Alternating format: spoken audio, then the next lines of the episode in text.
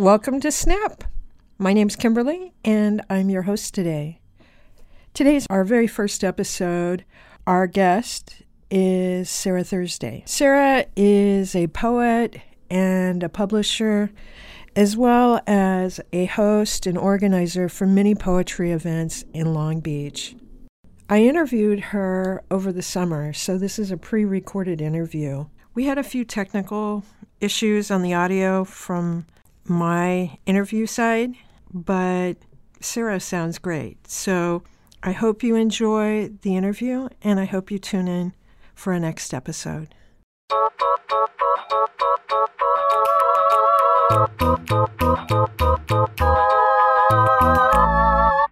Sarah, can you tell me a little bit about how you got into poetry and how you found yourself as a poet?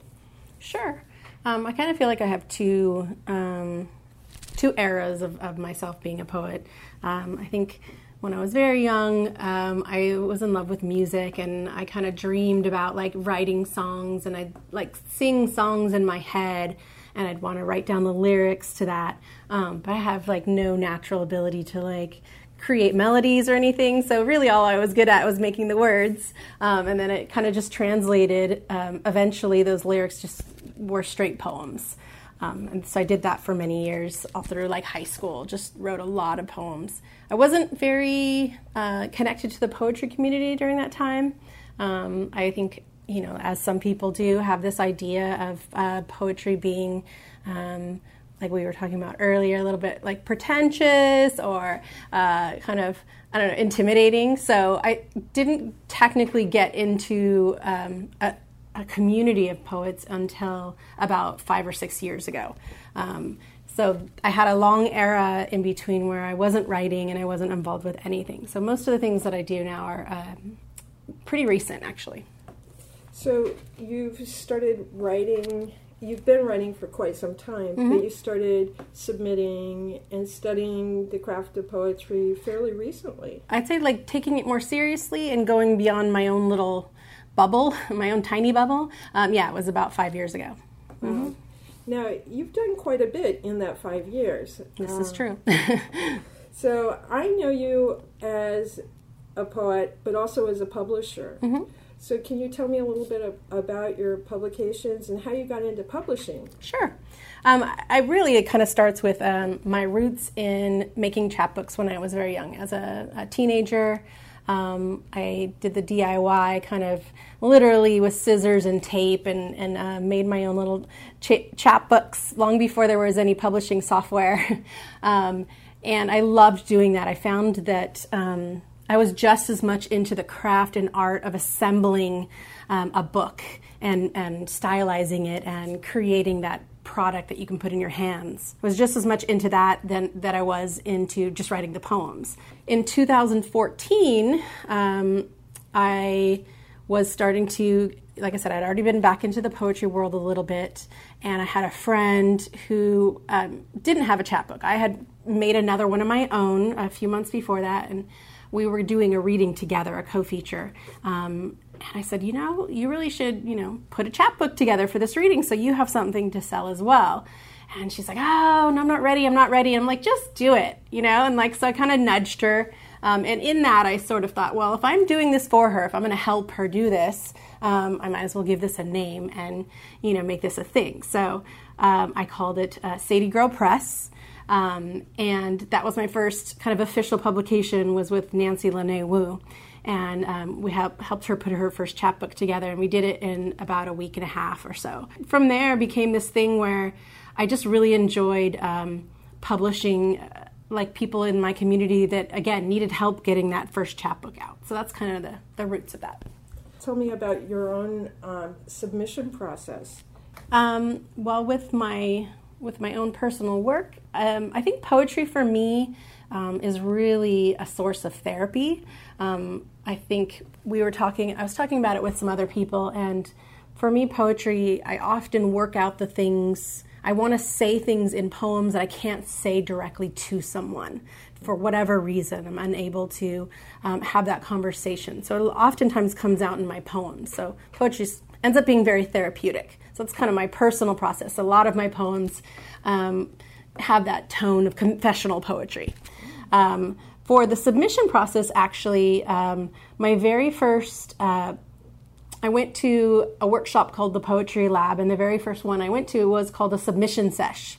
And Danielle Mitchell led that, and she basically went over all the basics of how you submit to individual journals. And this was I had submitted, like I submitted to like Cal State Long Beach uh, newspaper when I was much younger, or my, my high school literary uh, magazine.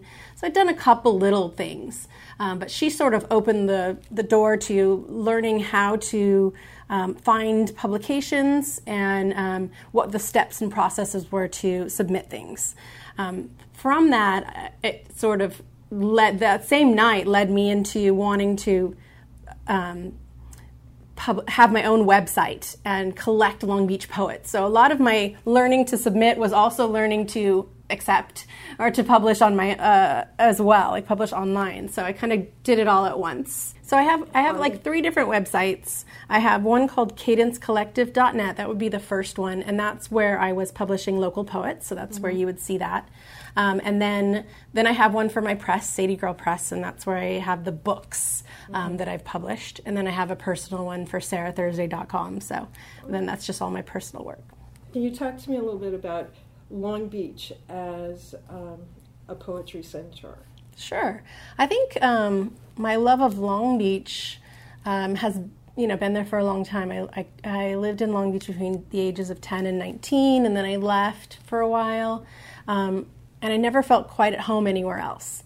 Um, so I came back in my later 20s, um, and I just always felt so much more at home here in Long Beach. And I love the community, I love the diversity, um, I love the access to the arts. Um, I love how it feels like a small town, um, but has the you know the variety of activities like a large town does. So I think that the spirit of Long Beach is something that I love celebrating in, in the poetry community. I think that the poetry community is incredibly diverse. Um, I think the community um, has a lot to offer, and I, lo- I love, I have a, a strong passion for showing that off. Um, making sure people discover people who are, you know, poets can be a little bit shy and introverted sometimes. Um, I think, you know, sometimes our poems are personal and we're, you know, a little afraid to do that. But I really, I think um, I don't know if it's you know I feel called to do that or I don't know, but it's definitely something I really enjoy doing is finding those poets and finding a way to give them a platform to share their work. Well, you do a great job of that. Thank I'm you. Just like uh, even coming to your house for the workshops or or the readings, just uh, an incredible group of talented poets who are some of your influences, your poetic influences, or your art artistic influences? In the beginning, it was all about music. So I was definitely, you know, child of the late '80s, um, early '90s, but definitely my love of poetry, like I said, trying to write lyrics and such, um, was influenced by all the bands that I loved at the time. Um, and I considered them my influences for the longest time. I didn't, I wasn't very good at actually reading modern poets or reading you know actively reading poetry um, separate from music. Uh, so you know if, if, you want to say my early influences are something like you know uh, morrissey or robert smith or those sort of things um, where i love their lyrics and i love their their music and everything that they do. Um, and then when i started kind of getting more serious about poetry and taking it more seriously I, my first big influence would be sharon olds. Um, uh, my ex boyfriend at the time uh, lent me her her book, and I feel like that book um, almost transformed my life. Like I feel like it was when I was done reading it, it made me feel um, like I. I really, really wanted to write poetry again, and it also made me feel like I should never write poetry again because it would never be as wonderful as hers. Um, so I was quite enamored uh, with her, and I actually got to see her um, at uh, AWP in, in 2014. I got to uh, listen to her read at a conference. It was really wonderful. Can you talk to me a little bit about your writing and revision process? Sure. Everybody has a different process. I've definitely uh, went in, in, in sort of immersing myself in the poetry community and learning um, in the last five years. Everyone has a different opinion about what the best process is. And to me, it's like you got to find what works for you. Some people are like, you have to get up in the morning and write every single day. I am not a morning person, and I'm not going to write in the morning. Um, I'm definitely one of those people that write on impulse. I usually write better when I have something I need to process. There's, like I said earlier, like there's things I need to say and I don't know how else to say it. Um, and so I often sort of do what we call um, like spill poetry, where you just kind of write, write, write, write, write, um, and then come back to it later. Um, some people um, are very meticulous about you know writing each word on the page, and they edit as they go, and they revise as they go, and they won't go forward until they do that. But um, for me, I'm more like you know get all those thoughts and words out as quickly as possible, and then I often just wait. I often will write it by hand um, with pencil in a journal, and then I'll come back to it maybe the next day and then type it. And then when I get on my computer and I type it, that's when I do my revision because it's so much easier to revise on a computer because you can move words around, stanzas around, uh, do the line breaks, play with those sorts of things. Uh, so my revision process is definitely um, while I'm typing um, and putting it in. And then sometimes I can be done with a poem pretty quickly during that time. Other times I'll go back to it again and again if it isn't quite there. Um, so it depends on the poem, how, how clear it comes out, I guess. How do you know that you're done with a poem? Well, there's nothing more you can do with it. Some people say you're never done with a poem. I don't really believe that because there's some poems. It's like there's I would you know I've I've had those poems for many many years and they've stayed the way they are and I haven't wanted to change them. Um, sometimes poems I'm it, it, like right now I'm going through a process of putting together another book and I'm looking at poems that I've written in the last five years or so. Um, and there's poems that have been published already in like individual journals that I'm actually revising. Um, in some cases, a lot. Uh, I'm not doing a lot of that, but occasionally. So I think most of the time, when the poem says exactly what you need it to say in the way you need to say it, um, and you feel that sort of finality, then it's done. But um, sometimes, yeah, some people are never done. So, what are you working on now? You're working on a new book? Yeah, so I um, earlier this year released a chapbook called 17 Poems Not About a Lover, and it's a collaborative project that I did with um, Alessandra Neiswanger, who's a local musician and artist and girl about town, uh, phenomenal. Um, and so we did a collaborative book where she did uh, this incredible art for each and every every poem that I wrote in the book. Um, so that was a little side project that I wanted to do. Uh, the project I'm working on now has been something I've wanted to do for probably the last four years. Um, I've been writing quite a bit in these different um, through different periods in my life. Uh, I wasn't quite ready to to do this book yet, and I wasn't sure what it was going to be because I have quite a bit of poems that I've written. Like I said, um, at one point, uh, when I first got into poetry again, I was writing specifically on this one breakup, and so all my poems about this one breakup. So I was like, I could write a whole book. I could just make a whole book just about poems about him. Um, so then I did. So my first uh, full length book is All the Tiny Anchors, and it's um, just about this one relationship. So in in sort of putting all those poems in that in that one book, it left all these other poems without a home or without a like a bigger home, I guess, because I've done some chapbooks since then. Um, so this is this is a larger collection that spans um, the last five years. It is relationship based, but it isn't based on one relationship this time. I didn't want to do that. Um, it's more. It could be you know the different variety of people that have come in and out of my life or how they've affected me. I wanted I I've been avoiding like when like I said the last project was 17 poems not about a lover so that was specifically trying to uh, focus my poems that weren't in a romantic love um, these poems for the most part, do center around romantic relationships. Um, so this is the the project that I'm working on. Mm, do you have a name for it? I do. is it too soon, or I, know I can? No, it's fine. It might change. I don't know. For now, uh, the title for the uh, book is "Conversations with Gravel." Um, so we'll see if that stays. That's a great title. Struggled with the title for, I think for me, a lot of times a project can't come together until the title's there. Mm-hmm. Um, I think when you have a good title, um, it helps tie what the book is going to be. And I felt like beginning of the summer was a little stuck, and I wasn't sure like I had so many poems. I had poems about my family. I had poems about, you know, my healing process, my own mental illness, um, and then breakup poems. And so I had all these kind of different genres of poetry, a lot of um, impressionist poems. And I wasn't sure what to do, but the, the, the romantic relationship poems seemed to be the ones that needed to be put together the most. When I thought about it, they just kept calling me. But um, with the title, I've gone through many different versions of it in my head since I started this project. Um, but I realize the majority of the poems that I'm putting together are these conversations that I'm having with these different people, whether they're conversations with myself or they're conversations, um, you know, with a romantic partner. Um, so I felt like conversations with gravel made sense. Um, the gravel portion of it, um, I, had a lot of fun researching gravel because I knew I wanted to use that but the idea of something like rock and stone that is so hard, um, but in order to be turned into gravel, it has to be broken over and over again. Um, and I think that's why I really love the the uh, the imagery of gravel. How do you raise interest of poetry in a community? Um, that's a great question. I think that a lot of times when I mention to people that I do poetry, they're like, ah, I don't really like poetry.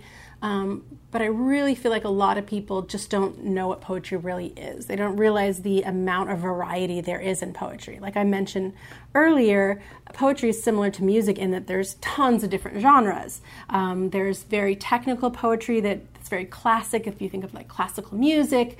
Um, there's a genre of poetry that's like that, that kind of take over, uh, take after the, you know, um, the the classic poets of a long time ago.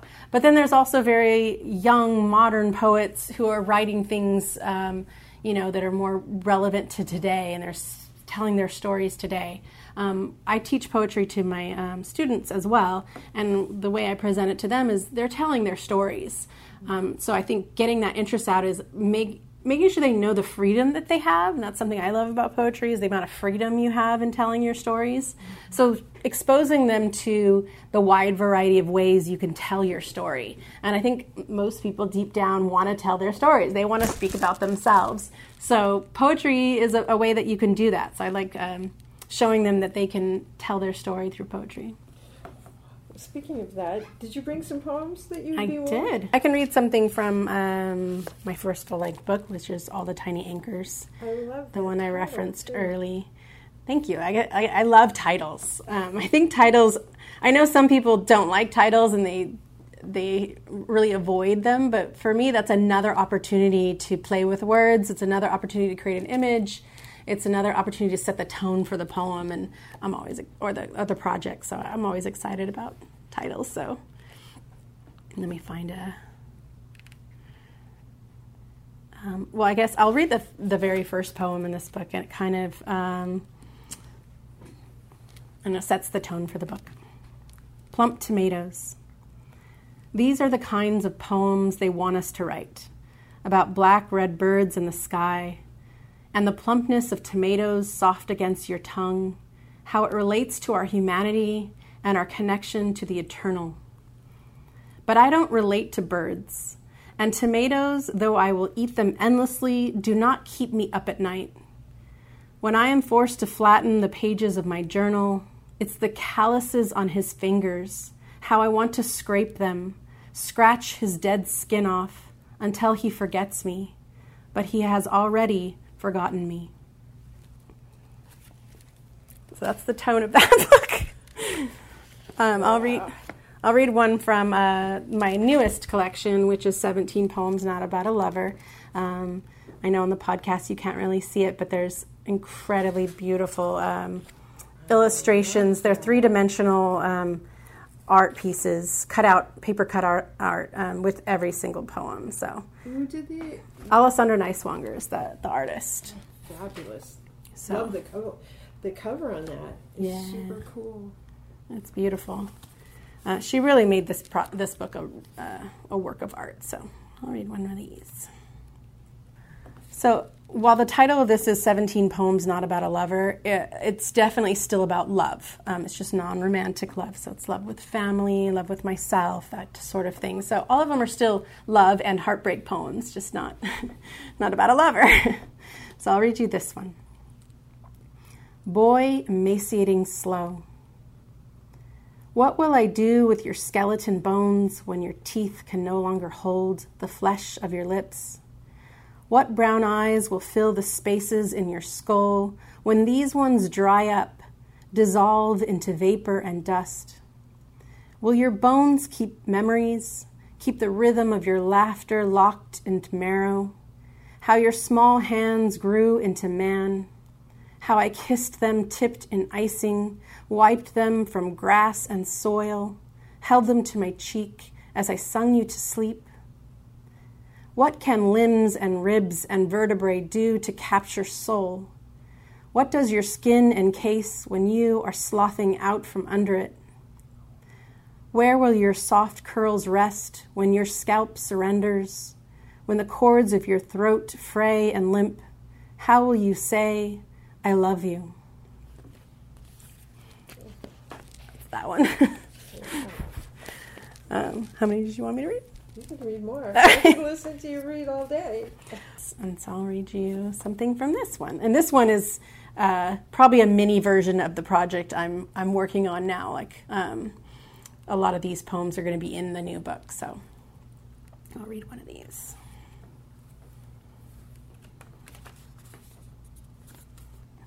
Paper airplane. We keep gnawing at roots, sopping in alcohol. I am full. You still starve. You want me bath soaked. I need you tree hollow. So I tear at your bark skin until you bleed spoiled sugar open my fingers and peel sunset leaves from my palms, spit the pulp from my tongue, lay it flat into perfect white triangles, press out every last drop of rain.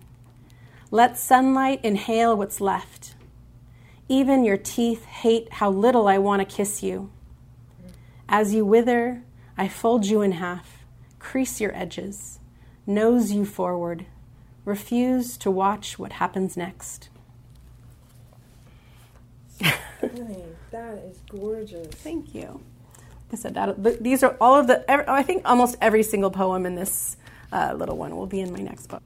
I have two questions left. Any advice to starting or new poets?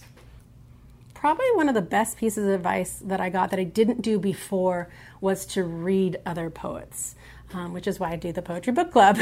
um, still need to get better at it, but I think when I find a book of poetry that I really love, um, it makes me want to write. Um, there, it inspires me. It challenges me to push my, you know, my boundaries. So reading other poets is really great. Um, go to readings, especially ones that are poetry focused. Like I said, there's open mics with mixed um, uh, acts, but go find some poetry only readings. Those are also incredibly inspirational, and you learn a lot. And you see a lot of variety um, depending on the, the open on the reading. But you can see a lot of what's out there and what people are doing and how they're experimenting with their words. Uh, so it'll open your mind to that sort of thing. So I'd say those two things are. Um, what really got me going when I started up about five or six years ago was attending readings um, and read and picking up poetry books and, and reading them. You gotta, not everything, you know, is inspirational, but you gotta just kind of go through until you find those poets that you love, so. Great advice, really. Um, and if you were to start a poem about Long Beach, or title one, what, what would it be? I actually have written poems about Long Beach. I have a poem about Long Beach called All the Ways I Love You. Um, and it's basically about all the ways I love Long Beach. So it would definitely continue to celebrate its diversity, um, its uniqueness, its embracing. I think um, that's hard to nail down, and because it's such a big thing. But uh, yeah, I I've written uh, at least one that's just generally an ode to Long Beach in general, and then I've written other ones that you know have Long Beach as the setting. So. Is there anything in particular that you would like to share with us or end with, or? Oh, you had a lot of great questions.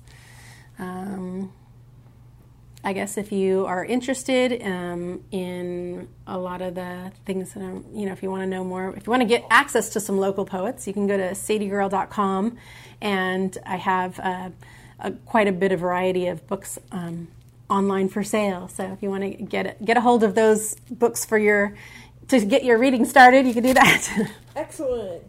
Anyway, thank you so much for joining me on my my inaugural uh, podcast here. And my uh, pleasure. Thank you for tuning in and listening to Snap. This project is supported in part by Arts Council for Long Beach and the City of Long Beach. I'd also like to thank our poets, and I'd like to thank you listeners for tuning in.